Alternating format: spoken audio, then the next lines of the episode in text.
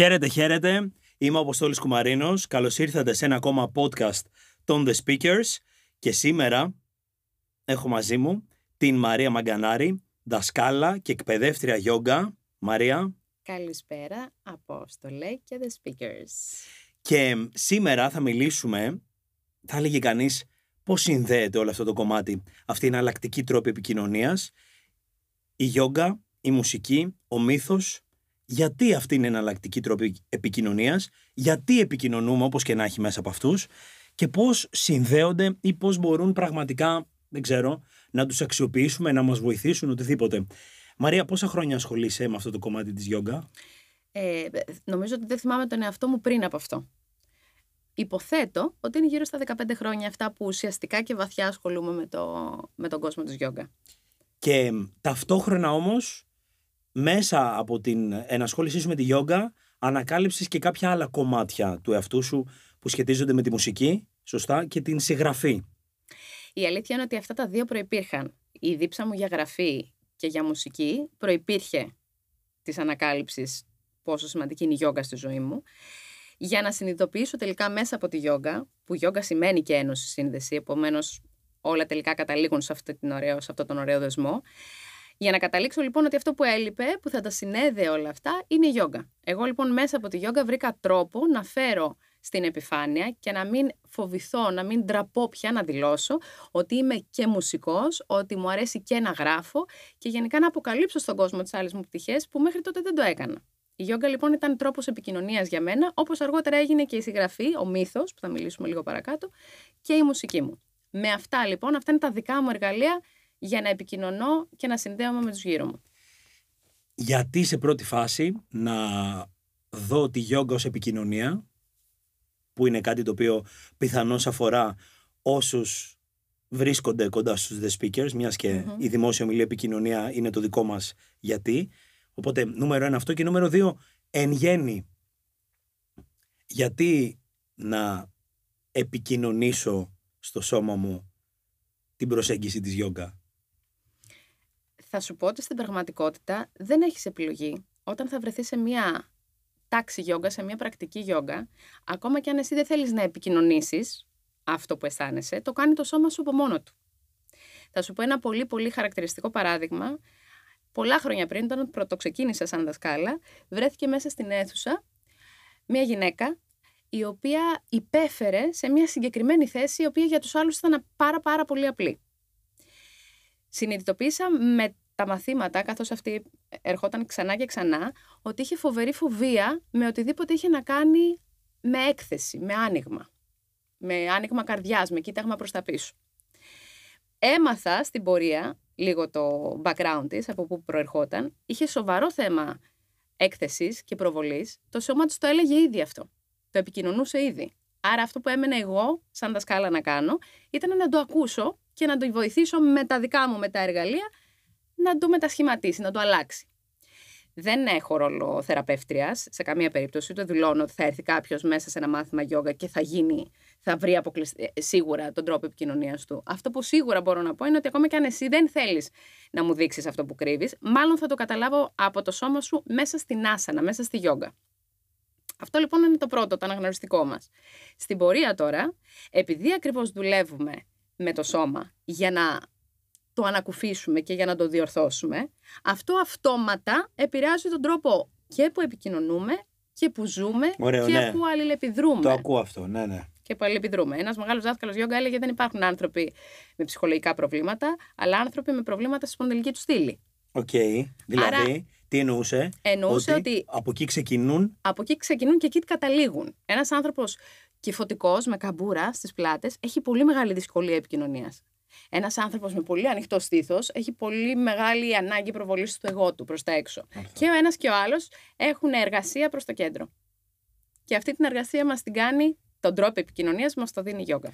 Κοίτα, το επιβεβαιώνω αναφορικά με το κομμάτι της φυσιολογίας mm-hmm. και το πώς μέσα από τη μη λεκτική επικοινωνία κάποιος επικοινωνεί σωστά ή όχι. Και νομίζω ότι αυτό που αξίζει να πούμε είναι το εξής, ότι πολύ σωστά, αν κάναμε ένα workshop για τη γλώσσα του σώματος, θα λέγαμε ότι οι άνθρωποι οι οποίοι προτάσουν το στήθος, όντως θέλουν να βγάλουν κάτι προς τα έξω Και συνήθως το βλέπουμε όταν γίνονται επιθεωρήσεις. Αν έχεις παρατηρήσεις σε κάποια mm-hmm. σώματα ασφαλείας ή σε κάποιες παρελάσεις, κάποιοι άνθρωποι βγάζουν πολύ, προτάσουν πολύ έντονα το στήθος τους προς τα έξω. Το ίδιο και το αντίθετο, αναφορικά με την καμπούρα που είπες, και βλέπουμε πόσο πολύ η φυσιολογία επηρεάζει και την ανάσα και τις φωνητικές χορδές, αλλά όπως. Και όλο αυτό που πραγματικά τελικά θα νιώσω για να επικοινωνήσω έτσι δυναμικά ή με τον ορθό τρόπο. Ωραίο mm-hmm. αυτό με τη γιόγκα που λες. Είναι έτσι ακριβώς, και ξαναλέω ότι ε, πολλές φορές δεν είμαστε και πολύ έτοιμοι να βρεθούμε σε μια τάξη γιόγκα και το αποφεύγουμε, γιατί κάτι μέσα μας ξέρει ότι το σώμα μας θα μιλήσει πριν από μας. Όταν λοιπόν ένας μαθητής αποφεύγει ε, να βρεθεί σαν ασκούμενος σε μια πρακτική ε, γιόγκα, δεν είναι μόνο επειδή αμφιβάλλει και αμφισβητεί τις σωματικές του ικανότητες, γνωρίζει κατά βάθος ότι είναι έκθεση. Και γι' αυτό προσκαλώ ανθρώπους σε μαθήματα για να το βιώσουν αυτό και να δουν αν είναι έτοιμοι να το κάνουν ή αν δεν είναι ακόμα χρόνος τους. Δεν είναι για όλους η ώρα. Και γι' αυτό είναι λίγο δίκοπο μαχαίρι. Ε? Δεν είμαστε πάντα έτοιμοι. Η πρακτική γιόγκα δεν είναι μόνο άσκηση. Είναι σίγουρα επικοινωνία. Σίγουρα. Και κυρίως είναι επικοινωνία με τον εαυτό μας. Και αυτό είναι το μεγαλύτερο αγκάθι της πρακτικής. Όχι τι θα δει ο δάσκαλος, τι θα δω εγώ στον εαυτό μου πάνω στο στρώμα. Οπότε θεωρείς ότι εκεί όντως μπορεί να δω πράγματα για εμένα? Ε, είναι βέβαιο ότι θα δεις πράγματα για εσένα. Και γι' αυτό πάρα πολλοί μαθητές που έρχονται πρώτη φορά σε μια τάξη γιόγκα δεν είναι καθόλου σίγουρο ότι θα επιστρέψουν. Έρχονται αντιμέτωποι με μια πλευρά του εαυτού τους ε, που πιθανώς ταιριάζει πάρα πάρα πολύ με τον τρόπο που συμπεριφέρονται έτσι και αλλιώς στην κοινωνική τους ζωή. Και γι' αυτό λέμε ότι το στρώμα μας είναι ο καθρέφτης της γενικότερης συμπεριφοράς μας. Όσο επιθετικοί ή όσο μαζεμένοι είμαστε πάνω στο στρώμα, αντίστοιχα είμαστε και στην καθημερινότητά μας. Οκ, okay, οκ. Okay. Θεωρείς ότι υπάρχει κάποιο συγκεκριμένο προφίλ ανθρώπων ή επαγγελματικό προφίλ ανθρώπων που η γιόγκα θα τους βοηθούσε εν γέννη στο κομμάτι της επικοινωνίας τους? Δηλαδή ένας άνθρωπος ο οποίος δεν ξέρω έχει, μια...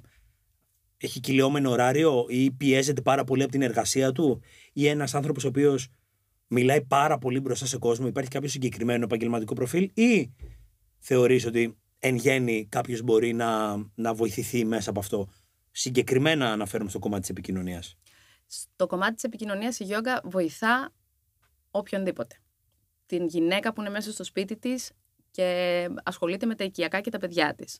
Τον επαγγελματία που θέλει να βελτιώσει τον τρόπο επικοινωνίας του. Όλοι επικοινωνούμε, το έχεις πει πολλές φορές, έχω ακούσει με τα αυτιά μου πόσο σημαντικό είναι για όλες τις κατηγορίες mm. ανθρώπων η ουσιαστική επικοινωνία. Και ακριβώς έτσι συμβαίνει και με τη γιόγκα. Η γιόγκα αφορά τους πάντες, μπορούν να την κάνουν όλοι και να βρουν μέσα από αυτήν τη δύναμη και τον τρόπο που πιθανώς δεν τον έχουν βρει για να μοιραστούν και να επικοινωνήσουν τις ανάγκες τους. Και έχω δει πάρα πολύ κόσμο να εξελίσσεται μέσα από τη γιόγκα και στο κομμάτι της επικοινωνίας μόνο επειδή ασχολήθηκε με αυτό το ιδιαίτερο τρόπο άσκησης σώματος, ψυχής και νου. Ωραία, μιλήσαμε λοιπόν για τον πρώτο εναλλακτικό τρόπο επικοινωνίας, τη γιόγκα. Χαίρομαι πάρα πολύ που την έχουμε εντάξει σε κάποια από τα workshops μας, είτε μονοήμερα, είτε διήμερα, είτε τετραήμερα. Μας βοηθάει και εμάς στη σύνδεση των ανθρώπων, αλλά και στο κομμάτι της επικοινωνίας, mm. που είναι αυτό το οποίο θέλουμε να μεταφέρουμε σε όσους βρίσκονται κοντά μας. Το δεύτερο κομμάτι τώρα, η μουσική. Για μένα η μουσική είναι ένας τρόπος ζωής. Ακούω μουσική καθ' όλη τη διάρκεια της ημέρας και πολλές φορές βλέπω πόσο πολύ με βοηθάει τόσο συναισθηματικά όσο και παρακινητικά. Και θυμάμαι ότι έτσι σε αρκετούς αγώνες πολλών χιλιόμετρων που έχω συμμετάσχει, κάποια συγκεκριμένα κομμάτια μουσικής μου έδωσαν τεράστια δύναμη για να μπορέσω να συνεχίσω μετά από δεκατέσσερις δεκαπέντε ώρες συνεχόμενου τρεξίματος στο βουνό. Εσύ όμως πώς την αντιλαμβάνεσαι την μουσική ως τρόπο εναλλακτικής επικοινωνίας? Τι είναι αυτό που, το οποίο εσύ βιώνεις, μιας και ξέρω ότι είσαι μουσικός και κάποια στιγμή σε ένα retreat σου είδε ότι ξεκίνησες να παίζεις μουσική mm-hmm. με όργανο. Οπότε αυτό ήταν λίγο περίεργο, γιατί για μένα δεν μπορούσα να καταλάβω πώς μπαίνει εδώ η μουσική. Μετά κατάλαβα, απλώς στην αρχή είχα το δυσκολία ναι, να, το, να το αποδεχτώ ότι ταιριάζει τελικά. Ταιριάζε πλήρως. Mm-hmm. Αλλά εσύ δεν το είχες ακόμα κατά νου. Ναι. Ναι. Η αλήθεια είναι ότι εγώ έχω την εμπειρία του εαυτού μου μέσα από τη μουσική. Δεν με ξέρω αλλιώς. Με ξέρω μόνο μέσα από τη μουσική. Και τι εννοώ? Έχω συνδέσει όλη μου την, από την παιδική ηλικία μέχρι σήμερα, με θυμάμαι μέσα από τη μουσική. Όχι μόνο ε, στιγμές και αναμνήσεις όπως περιέγραψες εσύ, ακόμα και στιγμές επικοινωνίας με ανθρώπους και ε, ε, ανταλλαγή συναισθημάτων, τις θυμάμαι συνοδευόμενες από ήχους και μουσική. Και τονίζω το ήχους, γιατί στη γιόγκα έχουμε ένα πάρα πολύ, είδες πάλι γιόγκα, το συνδέουμε και εδώ, ε, έχουμε ένα πάρα πολύ μεγάλο κλάδο ε, που ασχολείται με τον ήχο και είναι η γιόγκα του ήχου.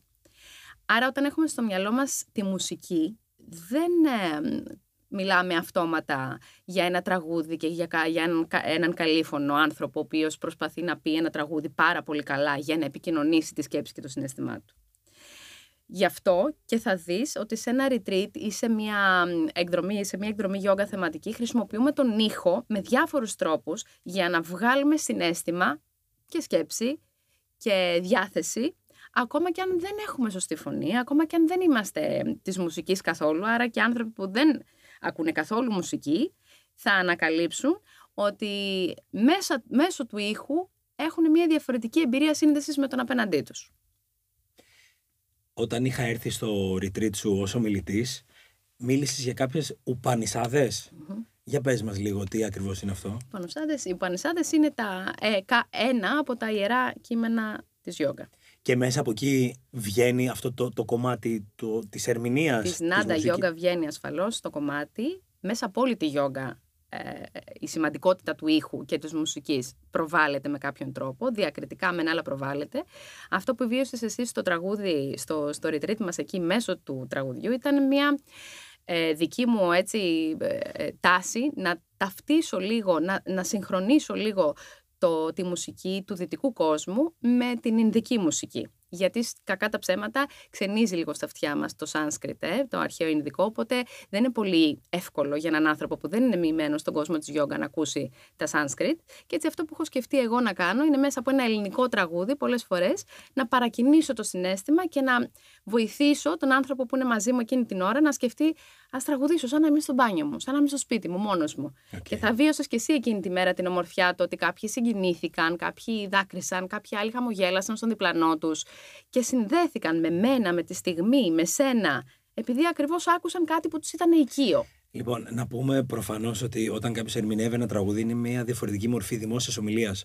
Mm-hmm. Όσο ξύμορο και αν ακούγεται τώρα, okay, μπορεί να καταλάβω ότι μπορεί να σκεφτείτε τι λέει τώρα, mm-hmm. αλλά είναι μια διαφορετική μορφή δημόσιας ομιλίας. Άρα, ναι, πλήρως υπάρχει επικοινωνία. Mm-hmm. Μαρία, εσύ όμως ερμηνεύεις κάποια κομμάτια, όχι στην ελληνική, σωστά. Όχι μόνο στην ελληνική. Κατά τη διάρκεια. Ωραία. Σωστά. Okay. Ασχολούμαι με το Sanskrit, τα Sanskrit που είναι η αρχαία Ινδική γλώσσα. Έχει αποδειχθεί ότι έχουν μια πάρα πάρα πολύ ισχυρή δόνηση αντίστοιχη της αρχαίας ελληνικής και γι' αυτό τα χρησιμοποιούμε, όχι για, τόσο για τη σημασία των λέξεών τους, όσο για τη δόνηση που προκαλεί ο συγκεκριμένος ήχος.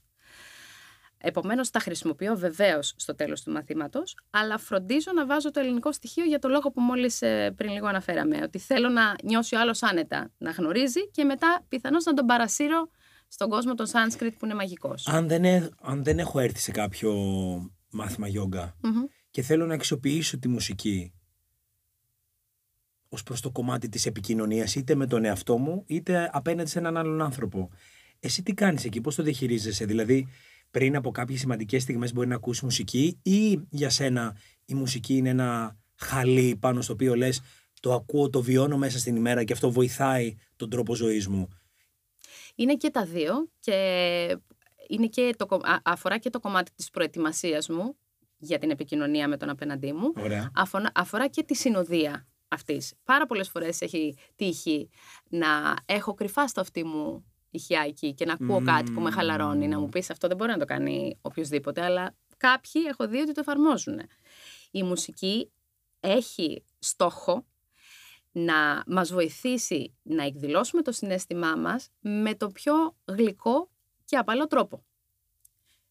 Πιθανώς σε κάποιους να λειτουργεί. Σε κάποιους άλλους μπορεί να μην λειτουργεί, όχι γιατί απλά πιστεύω δεν το έχουν γνωρίσει ακόμη, δεν το έχουν προσπαθήσει.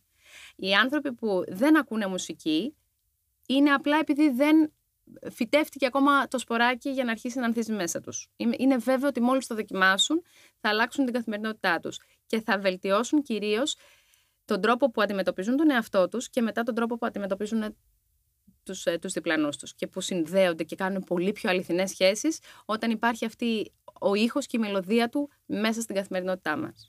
Πάντως αυτό μου, μου θυμίζει, σχετικά πρόσφατα είχα αυτή τη συζήτηση με τον βιντεογράφο μας, τον Αλέξη Ζαφυράκη, mm-hmm. που του έλεγα ότι θέλω σε συγκεκριμένη ομιλία να ακούγεται από πίσω συγκεκριμένη κλασική μουσική mm-hmm. και μου λέει όταν το κάνεις αυτό δεν μπορεί να βγει καλά το βίντεο. Οπότε... Ναι, είχε πλάκα, διότι από τη μία ήταν ότι πρέπει να δούμε το βίντεο πώς θα βγει όλο πιο σωστά. Από την άλλη, εκεί έβλεπα και τη δική μου ανάγκη κατά τη διάρκεια της δικής μου ομιλίας να νιώθω αυτή την υποστήριξη, αυτή την συναισθηματική ελευθερία που μου δίνει, ας πούμε, συγκεκριμένα ήταν ένα, ένα τραγούδι του Λουδοβίκο Εϊνάουντι, που είναι αυτό που εγώ ακούω πολλές φορές πριν από μια δική μου ομιλία, πριν από μια δική μου σημαντική στιγμή, για να... Ξέρεις, να αντλήσω έμπνευση να, να, και να νιώσω παράλληλα και μια ασφάλεια. Πρώτη φορά το συνειδητοποιώ αυτό, ναι, αλλά υπάρχει ασφάλεια. Νούμερο τρία, λοιπόν, μιλήσαμε για τη γιόγκα, μιλήσαμε για τη μουσική και αυτό το ακαταλαβίστικο τώρα κομμάτι, λοιπόν, του μύθου. Mm-hmm. Πόσο μύθος σχετίζεται με το κομμάτι της επικοινωνίας και πώς τον έχεις περιλάβει στο νέο σου βιβλίο. Πώς σχετίζεται το να είμαστε, ο τίτλος του βιβλίου σου λοιπόν, mm-hmm. με τον μύθο και το πώς εσύ το αντιλαμβάνεσαι ως έναν εναλλακτικό τρόπο επικοινωνίας. Το μύθος παύλα παραμύθι θέλω να κρατήσουμε ότι για μένα είναι ο τρόπος έκφρασης από την παιδική μας ηλικία μέχρι την ενήλικη ζωή μας. Το ότι ακούμε παραμύθια από τους γονείς μας όταν είμαστε μικροί και μεγαλώνουμε με το να θυμόμαστε, με τη μνήμη κάποιων παραμυθιών τέτοιων, είναι ανακουφιστικό, είναι, είναι καταπραγητικό. Έτσι λειτουργεί θεραπευτικά το παραμύθι και ο μύθος. Ο λόγος για τον οποίο εγώ ασχολήθηκα με το μύθο είναι γιατί κατάλαβα μέσα στα χρόνια της πρακτικής μου και μέσα στα χρόνια της εμπειρίας μου στο κομμάτι της διδασκαλίας ότι αυτό που δυσκολευόμουν να πω σε έναν μαθητή μου με τον απευθείας λόγο, με τον λόγο του, της αλήθειας, της απόλυτης αλήθειας, το έλεγα πιο κομψά και πιο, με πιο όμορφο ελιγμό και ουσιαστικά μέσα από ένα, μια μεταφορά, ένα παραμύθι. Ευτυχώς λοιπόν στη γιόγκα έχουμε πάρα πολύ ωραία τέτοια παραμύθια, μύθους, με τους οποίους μπορούμε να μιλήσουμε και να επικοινωνήσουμε πολύ μεγάλες και σημαντικές αλήθειες. Αυτό λοιπόν ήταν ε, το κίνητρο για να ασχοληθώ με το τελευταίο βιβλίο, το πρώτο μου, το τελευταίο δημιούργημά μου να το πω καλύτερα, πρώτο με μου το καλό, βιβλίο, λοιπόν. Σε ευχαριστώ, το «Να είμαστε», στο οποίο έχω έντεκα μύθους, τους οποίους... Η Μαρία, μια σύγχρονη γυναίκα, μια σύγχρονη οντότητα, γιατί δεν αφορά μόνο τη γυναίκα, μεταφέρει και βιώνει τον μύθο, τον αρχαίο αυτόν μύθο, στη σύγχρονη πραγματικότητα. Και έτσι τι καταφέρνει? Να επικοινωνήσει το συναίσθημά της. Να πει μέσα από το μύθο στην αρχή πλαγίως και μετά να εκτεθεί ουσιαστικά λέγοντας αυτό που θέλει. Άρα εγώ τον χρησιμοποιώ σαν δεκανίκη, στηρίζομαι πάνω του και μετά σου λέω την αλήθεια μου. Αυτό κάνει το «Να είμαστε». Και αυτό θέλω και προτείνω να κάνουν και οι άνθρωποι γύρω μας. Να πάρουν τα εργαλεία που τους δίνει η ζωή, τη γιόγκα, τη μουσική, το μύθο ή τα, το εργαλείο που έχει ο καθένας στη διάθεσή του και αγαπά, έτσι. Γιατί αυτά είναι τα δικά μου, δεν είναι όλου του κόσμου. Και παίρνοντας αυτά τα εργαλεία να είναι έτοιμος να εκτεθεί. Και πάντα η έκθεση δεν έχει αρνητικό πρόσημο, έχει και θετικό πρόσημο. Έχει το, την ικανότητα εκείνη του παιδιού και, έχω, και υπάρχει ένας μύθος πολύ όμορφος μέσα τέτοιος. Τη μύθη, ο μύθος του παιδιού λοιπόν μας διδάσκει την τέχνη της παράδοσης. Του αφήνομαι. Υποκλίνομαι στον εαυτό μου, ωραίο, αφήνομαι ωραίο. Και μπορώ να εκτεθώ χωρίς φόβο. Που είναι αυτό που ψάχνουμε άλλωστε και στη δημόσια ομιλία. Mm-hmm. Κοίτα να δεις πόσο ταιριάζει που δεν το έχουμε συζητήσει και ξανά μέχρι τώρα, η αλήθεια είναι. Πολύ ωραία. Μαρία μου, μία ερώτηση που συνηθίζω να κάνω πάντα προς το τέλος του podcast μας, σε όλους μας τους καλεσμένους και τις καλεσμένες, είναι η εξής, είναι το δικό μας μότο ζωής. Mm-hmm. Ή το δικό μου μάλλον μότο ζωής. Ο Ναπολέον Βοναπάρτης λοιπόν έλεγε ότι στη ζωή είμαστε βασιλιάδες ή πιόνια. Kings or pawns. Mm-hmm. Πώς αντιλαμβάνεσαι εσύ αυτή την έκφραση? Είτε θετικά είτε όχι. Ελεύθερα. Εμένα το αγαπημένο μου μότο και η φράση είναι ότι στη ζωή απλά είμαστε. Οκ, okay, ωραίο. Stop. Οπότε με ποιον τρόπο είμαστε ε, έχει ίσως αξία αναλόγως τη στιγμή. Τώρα που είμαι εδώ με σένα, αυτό που προσπάθησα να κάνω είναι απλά να είμαι. Να μην είμαι ούτε βασίλισσα, ούτε πιόνι.